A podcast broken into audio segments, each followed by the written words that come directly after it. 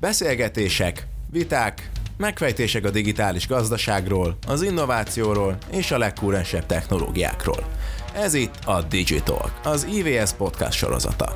Könnyed társalgás, fajsúlyos témák, jövedelmező gondolatok. Hallgassatok ránk! Nagyon sok szeretettel köszöntöm az IVS Digital Podcast sorozatának legújabb részének vendégét, Turányi Vadnari Szabolcsot. Szervusz Szabolcs! Szervusztok, örülök, hogy itt lehetek. Én Horváth Balázs vagyok, az IBS menedzsere, és most felkészülhetnek a Digitalk hallgatók arra, hogy a Smartig, ami április 26-án lesz, több alkalommal olyan témákkal fogunk jelentkezni, amelyek egyébként a Smartnak a tematikáját fogják alkotni. Ezek között van a virtuális versus valóságos elnevezésű, amit most még nem teljesen fejtettünk ki a Smart weboldalán, de azért a leírásból kiderül, és Szabolcs számodra is kiderülhetett, hogy azt próbáljuk majd feszegetni, hogy az a az a nagy hype, ami e téma körül most kialakult, és nem most kialakult, és majd ebbe segíts nekem, egy ideje már van, az milyen lábakon alapszik. Ennek a virtuális valóságos fogalompárnak mennyi köze van a metaverzumhoz, a metaverzumból táplálkozik, vagy azt tartja életben, hiszen ezt, ezeket a fogalmakat használjuk már egy ideje, de most erősen a metaverzumhoz kötődik. Úgyhogy első kérdésként én rögtön azzal kezdenék, hogy amit mi is megpróbáltunk a legutóbbi adásunkban, amiben a tavalyi évet foglaltuk össze Máté kollégámmal, hogy mi az a metaverzum. Úgyhogy tudom, ez nem egy egyszerű kérdés, de talán induljunk ki ebből, és akkor a itt megjelenő fogalmak, meg, meg gondolatok kapcsán valószínűleg tudunk tovább menni. Szóval van neked erre egy megfogalmazásod, egy definíciód? Nincs nekem egy konkrét met- definícióm a metaverzumra, viszont nagyon sokat hallottam, és az egyik, amit idézni tudnék ebből, az egy, egy tudományfilozófus, akinek az előadásán nemrég voltam. Ő egyszerűen úgy, úgy fogalmazta meg, hogy a metaverzum az az internetnek az új generációja. Uh-huh. Tehát a metaverzum lesz az új internet egyszer csak, és ennek vannak kritériumai. Az egyik kritérium az, hogy, hogy ez egy állandó, tehát folyamatosan jelenlévő környezet, a másik az, hogy leginkább ez egy 3D, mindig interaktív, folyamat, folyamatosan átjárható, tehát platformfüggetlen, és hát van még egy olyan, olyan definíció, ami körülbelül azt mondja, hogy egy élményszerű, tehát hogy, hogy egy, a jelen létnek az élményét adja a felhasználó felé. Ezen belül ugye aztán még nagyon-nagyon sok bővít, bővítménye van ennek. Mm. Hozzáteszem, hogy ez a fa, az a fajta metaverzum, amit ő így ezek alapján, a kritériumok alapján megfogalmazott, ez ma még nem létezik. Tehát akkor a, ebből nekem az többek között az is lejött, hogy ez valami olyasmi, amin ugye elmerül az ember, tehát ami, ami beszippantja, vagy a teljes figyelmét kívánja, tehát hogy valamilyen szinten intenzívebb, vagy immerzív, ugye, amit az angol használ, amire nem tudom mi a jó magyar megfelelő élményt ad. Ugye, tehát hogy ezt te is megfogalmaztad, mert, úgy, az, mert az internet azért az önmagában nem ad egy ilyen élményt.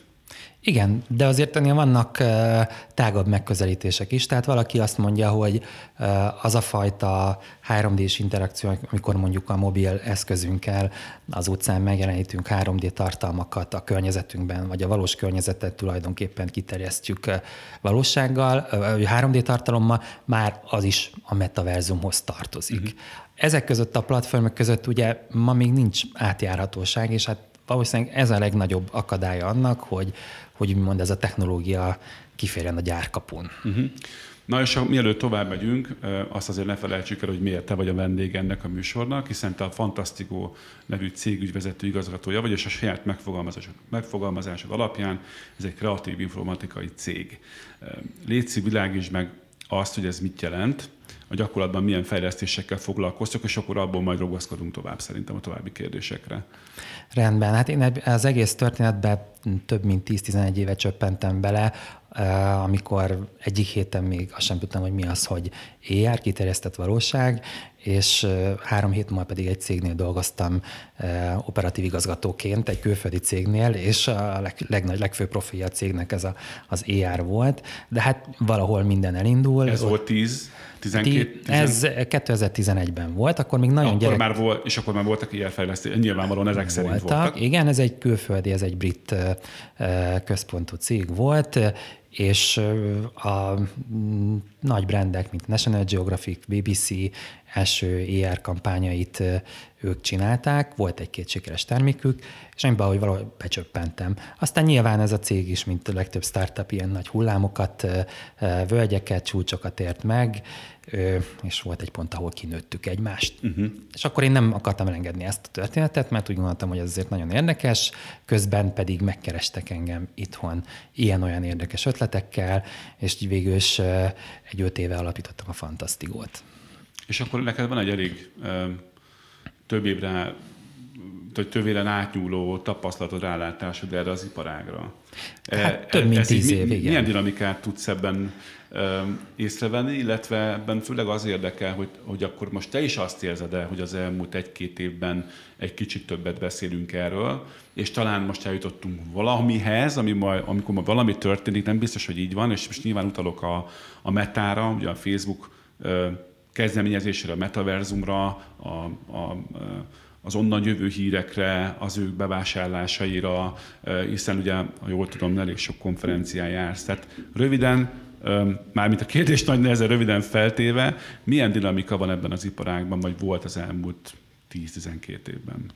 Hát talán hallottatok az új technológiáknak a Gartner hype ciklusáról, és ugye mind, mindig próbáljuk eltalálni, hogy mi hol tart épp ezen a cikluson, ami úgy néz ki az elején, hogy így növekedik nagyon, elér egy csúcsot, aztán elkezd zuhanni meredeken, elér egy, egy völgyet, és utána szépen lassan fog emelkedni.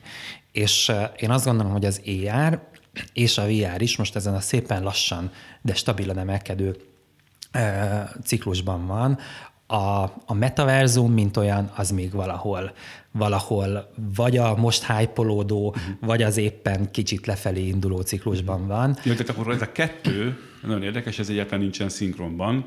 Tehát az ER-VR az nyilván önmagában, mint technológia, mint lehetőségek tárháza, az már ugye jóval előrébb tart. A metaverzum meg próbál erre majd így rákapcsolódni, vagy beérni, vagy ezt hogy kéne elképzelni? Vagy, vagy nem tudom, van egyetlen ilyen típusú verseny a két um, trend között? Én azt gondolom, hogy ezt szét kell választani. Mm, nagyon sok olyan metaverzumnak lesz nevezhető platform van, aminek például nincs is VR felülete. Uh-huh. És van egy, ami nagyon-nagyon erősen jön most föl, ezek a játék metaverzumok. Ez a Roblox, a Fortnite, valaki a Counter-Strike-ot is ennek nevezi, a Minecraft, és van az a generáció, azok a ki fiatal tínédzserek, például a Robloxnak a, a napi 50 millió felhasználója van, aktív felhasználója, és ezek, ezeknek a több mint 40 százaléka 15 év alatti tínédzser. Uh-huh. Tehát őket valószínűleg már végig fogja kísérni az, hogy, hogy ők ezekben a virtuális világokban e, otthonosan érzik magukat, e, ebben mozognak.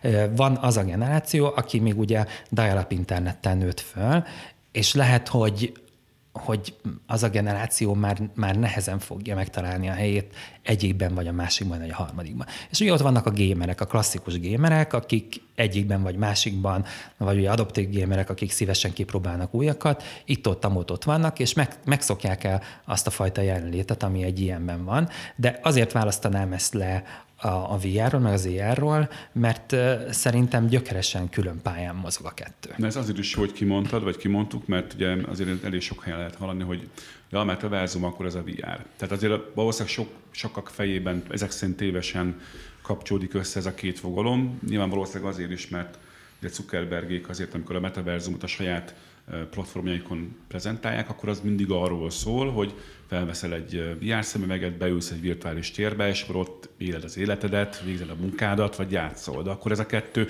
ők akkor ezt, ezt eszközként szeretnék használni, de egyébként a kettő fogalmilag nem egyenes, hogy a kettő nem ugyanaz, csak hogy nem mozog együtt feltétlenül, mert nem feltétel egyik a másiknak, hogyha jól értelmeztem, amit mondtál. Igen, jól értelmezted.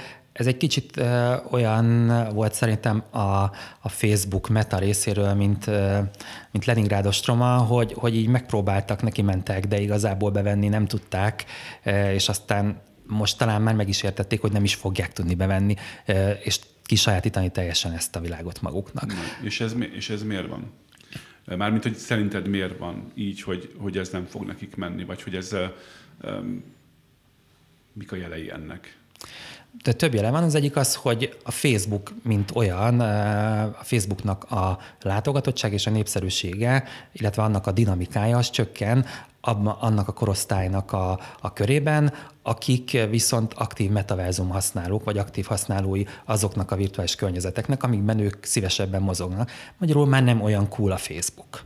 Uh-huh. Most már most a TikTok a cool, hogyha közösségit nézünk, most a, a 11-2 éveseket nézzük, akkor a Minecraft a, a cool, a kicsit följebb, akkor, akkor ott jön a Fortnite, a Roblox, és a többi, és a többi, és ott élik azt a fajta közösségi életet azok a fiatalok, akikre ez a fajta immerzív élmény épít, és nem pedig a Facebookra, és már nem is fognak feltétlenül nem is fognak már úgy olyan formán visszatalálni a Facebookra. Uh-huh. Tehát ugye ott hiányzik a játékosságnak az a fajta eleme, ami, ami nagyon sokakat bevonz ebbe. De úgy, hogyha össz, megnézzük azokat a metaverzumokat, például Decentralandet, amik nem a játékra élezik ki a, a működésüket, akkor töredéke, mondjuk egy Robloxhoz képest, vagy egy, egy Fortnite-hoz képest töredéke a felhasználóknak a száma. Tehát, hogy így, így nagyságrendileg többen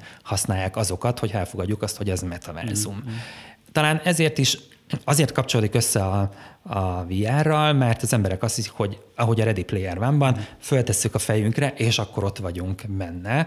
De én azt mondom, hogy, hogy ha azt mondjuk, hogy 2000-es évek elején jött a Second Life, az is definiálható metaverzumként, tehát ott is egy avatára be tudtál menni, ott is másokkal tudtál interakcióba lépni, az is egy folyamatosan jelenlévő 3D-s környezet volt, de hogyha azt nézzük, a, azt veszük az 1.0-nak, és mondjuk a Matrixot a másik végén, uh-huh. azt pedig a 9.0-nak, akkor, a, akkor a Ready Player van, az még mindig csak a valahol a, a, az ötös, hatos környékén van. Mm, és ehhez képest mi pedig járunk a 2.0-nál? Igen, kb. igen. Mm. körülbelül a 2.0-nál. Tehát az evolúciós mondom. skála az kb. így néz ki. Vagy, vagy esetleg akkor arról van szó, és nyilván így, így lesz, feltételezem én, hogy a, ezen eszközök egyre fejlettebb elérhetőbbek lesznek, elérhetőbbek lesznek, elérhetőbbé válnak a headsetek, nem lesz túl drága, könnyebben hozzá lehet jutni, mert egy gondolom ez is egy akadály annak, hogy ez a VR-ral összefüggésben használjuk a metaverzumot. Egyébként zárójában a Fortnite-os megjegyzésedre én, én, nekem arról van egyedül csak tapasztalatom a fiam révén, aki egyébként most már nem, de annak idején fortnite és én is elképesztő dolgokat láttam magában a játékban, mert hiszen ugye az én generációm számára egy játék az egy történet alapú, single player, e, elindulunk valonnan, eljutunk valahova élmény.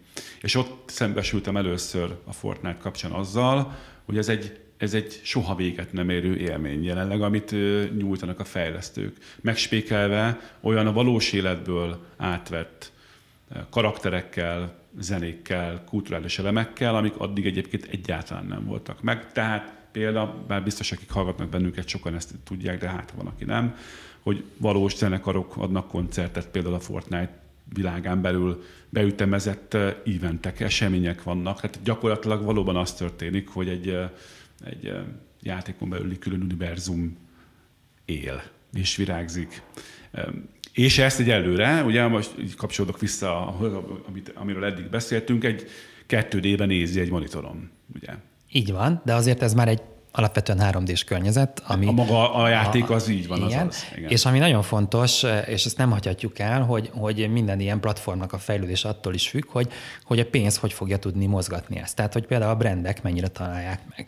Most ugye, ahogy mondtad a Fortnite-ba, azért mennek már be a hirdetők, már a uh, McDonald'snak volt benne kampánya, hogy találd meg azt a mit tudom, ilyen rejtett kaput, vagy hogyha vásárolsz a Mekiben, és akkor kapsz valami kódot, és azzal Igen. majd ilyen-olyan előnyökre tudsz a játékba szert tenni.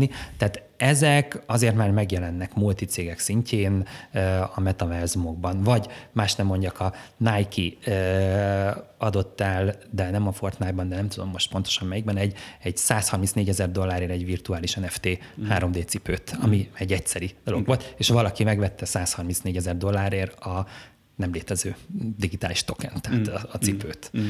Tehát uh, arra is alkalmasak ezek, hogy ugye média felületként funkcionáljanak, interaktív média, tehát ezért sokkal jobban lecsapódik benne a, a reklámüzenet, jobban tudatosul, mint hogyha, mint hogy egy Cima TV reklámon lennénk. Nyilván el kell, hogy érjen ez egy kritikus tömeget ahhoz, hogy, hogy mondjuk erre felépüljen az hirdetési ökoszisztémája. A, még egy kérdés a metaverzum kapcsán, vagy felvetés, és aztán azt javaslom, hogy mozduljunk át az AR-VR-ra, mert azért úgy érzem, hogy most itt két iránya van annak, ennek a beszélgetésnek, amit tudunk haladni. Akkor az egy nagyon merész feltevés, hogy a metaverzum az maximum majd idősödő emberek számára lehet érdekes, ugye főleg, hogyha ez Facebookhoz köthető, vagy a, abban a meta által elképzelt metaverzumban csak ők lehetnek, őket lehet majd becsalogatni, szóval vagy erre van valami jóslatod, valami elképzelésed, hogy ez hogy fog alakulni? Nagyon nehéz ezeket a trendeket úgy megjósolni, hogy, hogy ne vegyük figyelembe azt, hogy például melyik nagy eszközgyártó mit rejteget a, a zsebében. Nagyon sokan mondják, hogy hát várjuk meg majd, míg az Apple kijön az okos szemüvegével, és akkor majd uh, fog robbanni egyet például az ER. És hát már várjuk, mint a messiást ezt az okos szemüveget, és minden, minden év eleje úgy indul, hogy na most már akkor szeptember majd biztos bemutatja az Apple a, a, a, az új ER szemüvegét, és aztán csak tolódik, csak tolódik. Valószínűleg nem akarnak olyat bukni vele, mint a Google a Google annak idején, és ezért, ezért tolják, de az, az egészen biztosra vehető, hogy dolgoznak rajta, mm. hogy, hogy nem akarnak kijönni belőle. Ez az egyik része, de ez inkább az AR-VR. A másik, azért ne hagyjunk figyelmen kívül olyan tényezőket, hogy, hogy a világ lakosságának több mint 35%-a, közel 3 milliárd ember e, még nem használt soha életében internetet. E, és ezek az emberek előbb-utóbb el fognak jutni, hozzá fognak férni ez a technológiához. Ugye növekszik az életszínvonal azokban a harmadik világbeli országokban is, ahol, ahol kevesen férnek hozzá az eszközökhöz. És amíg nekünk, például az én generációmnak az internet, az még azzal kapcsolódik össze, hogy, hogy van egy PC, van egy asztal, van egy billentyűzet és egy monitor előttem.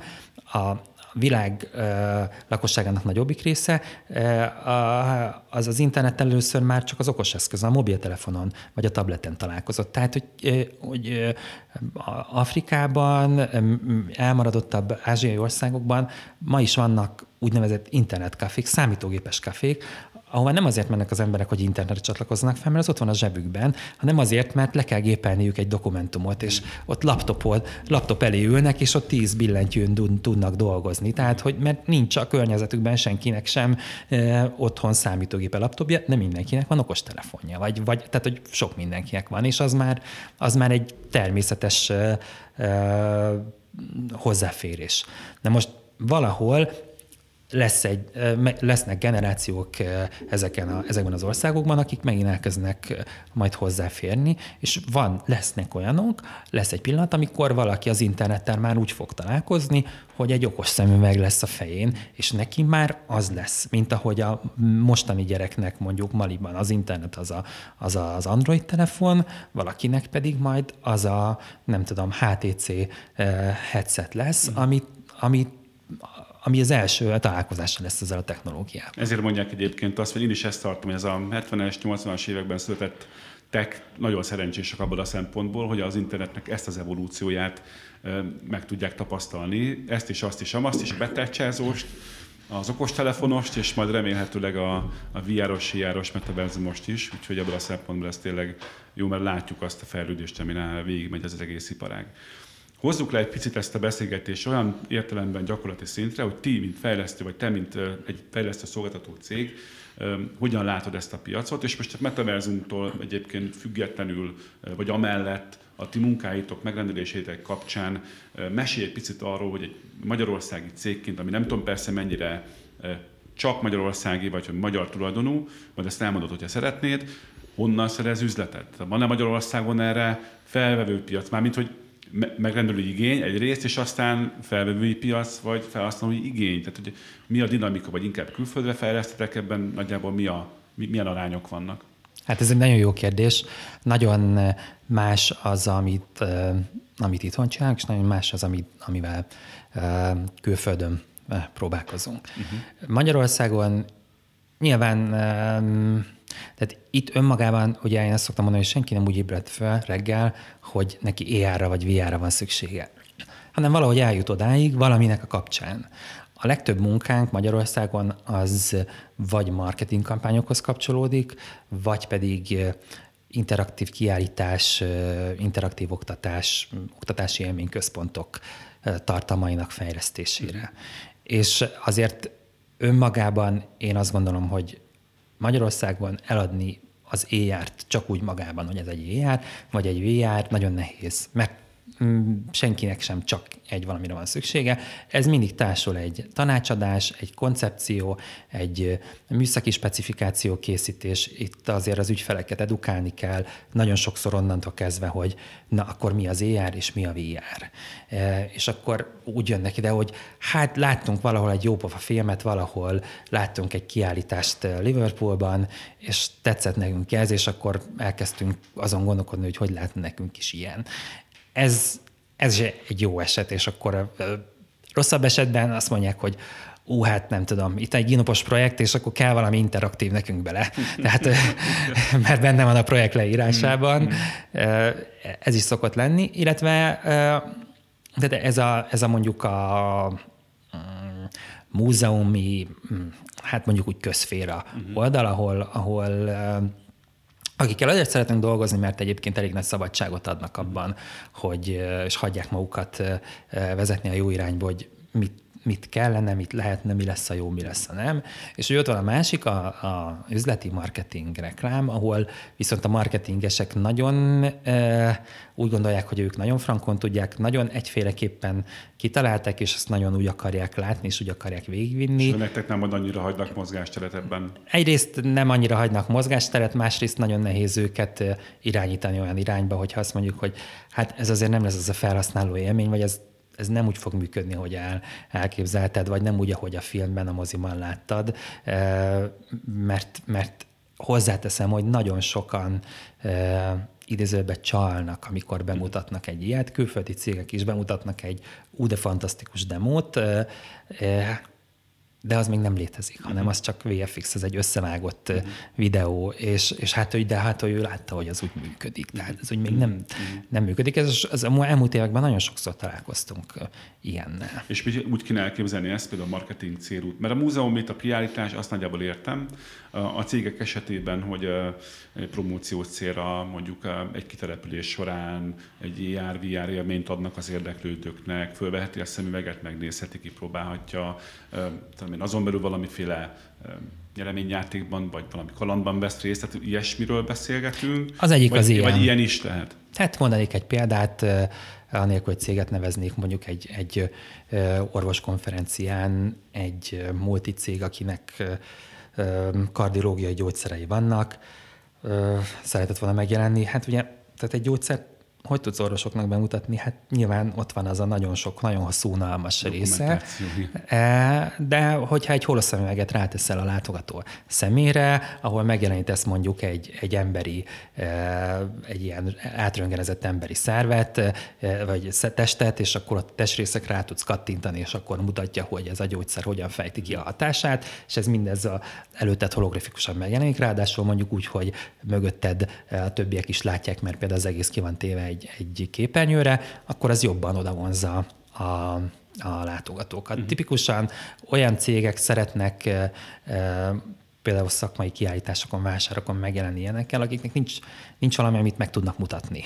Mondjuk egy biztosító cég, egy mhm. bank, mm-hmm. mert tehát egy, egy autókiállításon a, a Toyota az oda teszi az autóját, és akkor oda mennek az emberek megnézni, vagy egy játék, vagy, vagy ilyesmiről beszélünk, de hogyha olyan, olyan szakkiállítás van, ahol nincs egy kézzelfogható dolog, ott ott jobban szeretik, ott könnyebben, könnyebben hajlanak arra, hogy, hogy hozzányúljanak valami ilyenhez. Ez az egyik. A másik az, ugye a termékek és csomagolásaikhoz kapcsolódó digitális anyagok.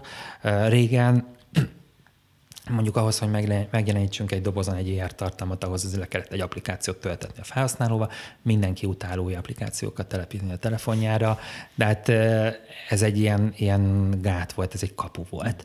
Ma már azért egy QR kóddal el tudjuk ezt indítani, simán web, webről is elindíthatók ezek az ERM-ek, és már nagyon jó minőségben, nagyon szépen jók az internet kapcsolatok, tehát ezt, ezt most már, már lehet anélkül is futtatni, hogy, hogy ezt megugranánk, és akkor most mondhatnék olyat, hogy most beszéltünk arról, hogy mondjuk egy borászat az üvegeire e, szeretne, a üvegek címkéjére szeretne e, ER tartalmat, valamilyen 3D tartalmat, akkor nyilván a játékgyártók, akik jobban azt arra fogékonyabb közönséget célozzák meg azzal, hogy érdekes legyen a csomagolás, ez a másik. És hát a hirdetési ipar mondjuk a plakátokhoz kapcsolódóan a, a plakátok tartalmának kiterjesztését, mondjuk egy második rétegét a, a média felületnek rá tudja ezzel az éjjáral hmm. tenni. És uh, akkor ehhez képest a nemzetközi porondon, mert most felállítunk egy, nem akarom persze ezt nagyra kiélezni, csak hogy nyilván felmerül, hogy, hogy ehhez képest, ezekhez a megrendelésekhez, igényekhez képest mi más.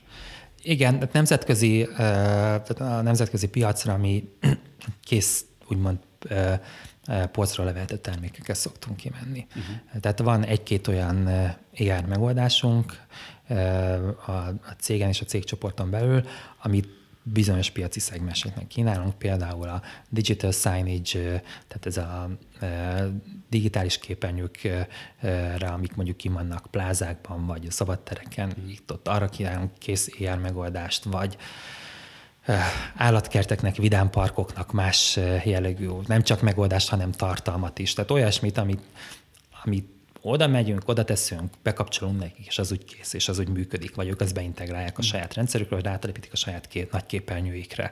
Általában ezek eszköz nélkül használható hmm.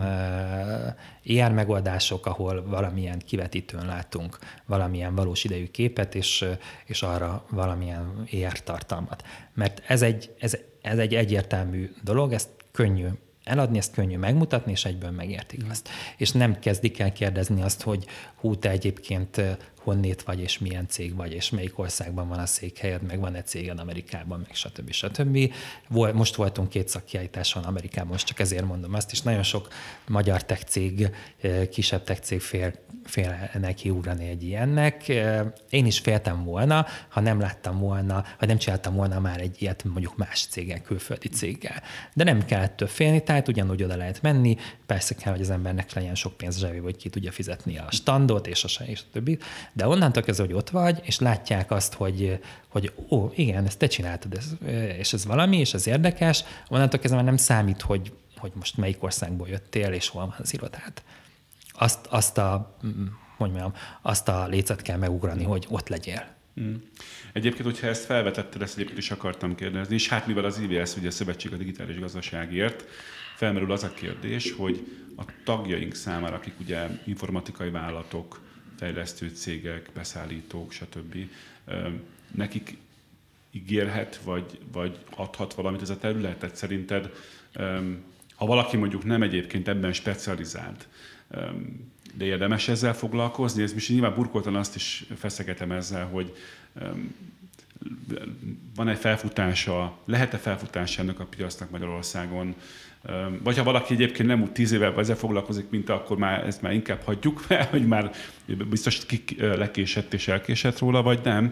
Ha azt mondod, hogy jó embereket meg tudsz szerezni, meg nyilván valamilyen speciális, speciális tudás nyilvánvalóan kell hozzá.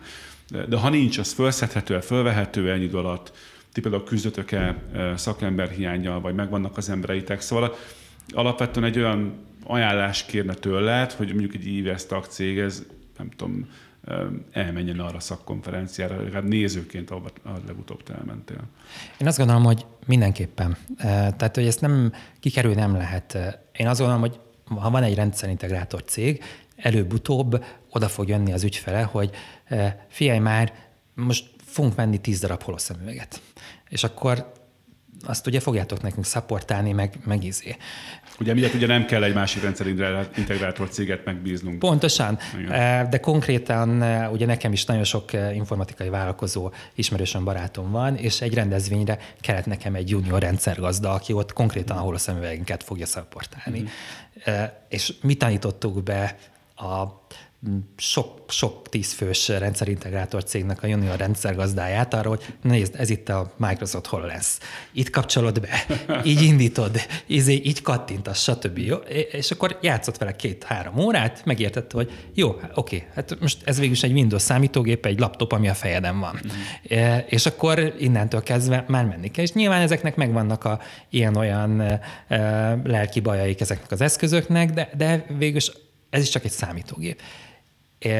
És szembe, tehát azok, akik mondjuk ilyen, olyan, amolyan rendszereket üzemeltetnek itt-ott, ott nagyvállalatoknál több helyen, bele fognak mindenképpen futni abba, hogy valakinek kell egy ilyen. Annál is inkább miért? Mert például aki, aki iparban van, mondjuk iparnak szolgáltat, a, a legnagyobb növekedést a VR-ban és az ER-ban is most az ipar, ipar szolgáltatja, olyannyira, hogy a nagyobb hardware fejlesztő cégek, a nagyobb eszközgyártó cégek és a nagyobb úgymond hát háttérfelület, támogatás, platformfejlesztő cégek is most már gépágyúval lőnek az ipari felhasználásra. Miért van ez? Azért van, mert egy összetett munkának, a összetett munkafolyamatnak a megtanulását, azt mindenféle mérések alapján 200-300 százaléka hatékonyabban lehet IR vagy VR segítségével elsajátítani. Ugye ez mondjuk egy összetett autós, mondjuk egy összerelő üzemnél, egy elektronikai üzemnél már nagyon nem mindegy, hogy mondjuk fél év alatt tanítom be azt a munkást, vagy pedig két hónap alatt tanítom be valamire. Uh-huh. Nagyon nem mindegy, hogy annak a munkásnak a hatékonyságát csak 20%-kal meg tudom növelni úgy, hogy oké, okay, bele kell raknom ezer dollárt, nem ezret, három ezer dollárt, hogy azok egy okos szemeget a fejére tegyek, de onnantól kezdve ő oda megy a géphez, és neki nem kell fejbe tartani azt, hogy mi micsoda, mi micsoda, hanem az okos szemeg mondja, hogy most ide nyúj, most ez van, most ez, mm. ezt kapcsolod, azt tekerd el, azt oda párosít, stb. Ránéz egy óriási raktárfalra, és nem kell fölcímkézni, és aztán folyton változtatni a raktárt, hanem csak ott vannak a QR kódok, és lejön a QR kódra az, hogy hát ebben ez az alkatrész van, ebben az alkatrész, ebben meg az. Ide-oda nyúljál, és akkor neked most ez a feladatod, és egy csomó tehát munkaidőt, munkaerőt takarítanak meg ezzel a fajta digitalizációval, ugye ez a közkedvelten elcsépelt ipar 4.0. Igen, igen, igen. igen. Uh, Azt is akartam ezt, meg most jövök itt, mert ugye az IBS-nek is egy elég aktív ipar 4.0 és IoT munkacsoportja van, akik egyébként um, gyakran beszélnek saját rendezvényeiken, meg a miénken is, meg a Smarton is, majd remélem fognak erről a területről. Mi is még nagyon sokáig tudnánk erről beszélni, viszont lassan az időnk lejár, de nyilván felteszem a, a legkellemetlenebb, vagy legnehezebben megválaszolható kérdés, és nyilván kedved vagy szerint válaszolj le, kérlek. Tudsz, és tudom, a jóstás a legnehezebb, de mégis, bár tudom, hogy több nyilván iparág is van, és az ipari, amit most behoztál ebbe a beszélgetésbe, is rendkívül izgalmas, de mondjuk az a fajta commerce, majdnem mindenki, vagy akire csak lehet kiterjedő AR-VR élmény, vagy az a metaverzum-szerű világ, vagy világok megjelenése, az kb. mikorra várható, biztos erre is ezeken a görbéken megvannak a jóstások. Akár Magyarországon, akár külföldön erre. Van-e valami elképzelésetek? És tudom, hogy nagyon nehéz megválaszolni, de legalább annyit mondj, hogy, hogy években vagy évtizedekben kell gondolkoznunk alapvetően. Én a legutóbbi e, ilyen szakmai konferencián, ami kimondottan metaverzummal foglalkozott, ott azt a közel e, egybehangzó véleményt hallottam, hogy ez még egy tíz év, amíg ez így kiforja magát. Tehát a következő tíz év az, az még a, a ilyen-olyan próbálkozások és zsákutcáknak a tíz éve lesz, illetve az ilyen-olyan eszközöknek a megjelenése, amikből majd lesz egy ami már elég jó lesz ahhoz, hogy, eh, hogy már ne szédülje benne, hogy már könnyű legyen, hogy már eh, elférjen egy, egy síszemüvegtokban, eh, és elég olcsó lesz ahhoz, hogy meg tudja venni mindenki, aki meg tud ma venni egy középkategóriás Android telefont. Rendben van, én ezzel ö, meg vagyok, ezzel, ezzel egy kicsit távol, távolnak tűnik, de ugyanakkor egyébként abszolút érthető és logikusnak is tűnik. Nagyon szépen köszönöm a beszélgetést. Ugye az ER-ról, a VR-ról, a metaverzumról beszéltünk, a virtuális és a valóságos világok viszonyáról, lehetséges viszonyáról, amiről majd a Smart konferencián is beszélünk április 26-án. Úgyhogy ezt a témát remélhetőleg akár a te részvételeddel ott majd folytatjuk az akváriumban, úgyhogy téged is és a hallgatóinkat is nagy szeretettel várunk oda, és akkor még egy promót azért hagy, hassüssek el, ahova Early Bird kedvezményen lehet még eh, egy jó ideig, február elejéig eh, regisztrálni. Turányi Vadonyi Szabolcsnak nagyon szépen köszönöm, hogy itt volt, itt voltál. További sok jó fejlesztés és sikert kívánok nektek, és mi pedig hamarosan következő témával fogunk jönni a Digital Podcastban. Köszönöm még egyszer a figyelmet, és Szabolcsnak is köszönöm szépen. Köszönöm, és örülök, hogy itt lehettem. Sziasztok, szia! Sziasztok! Ez volt a Digitalk, az IVS podcast sorozatának legfrissebb kiadása. Ha mindent tudni akarsz a digitális gazdaságról, az innovációról és a legújabb technológiákról, akkor kövesd a műsort az IVS platformjain. A műsorral kapcsolatos észrevételeket, ötleteket a digitalk.ivs.hu e-mail címen várjuk. Hamarosan újra találkozunk.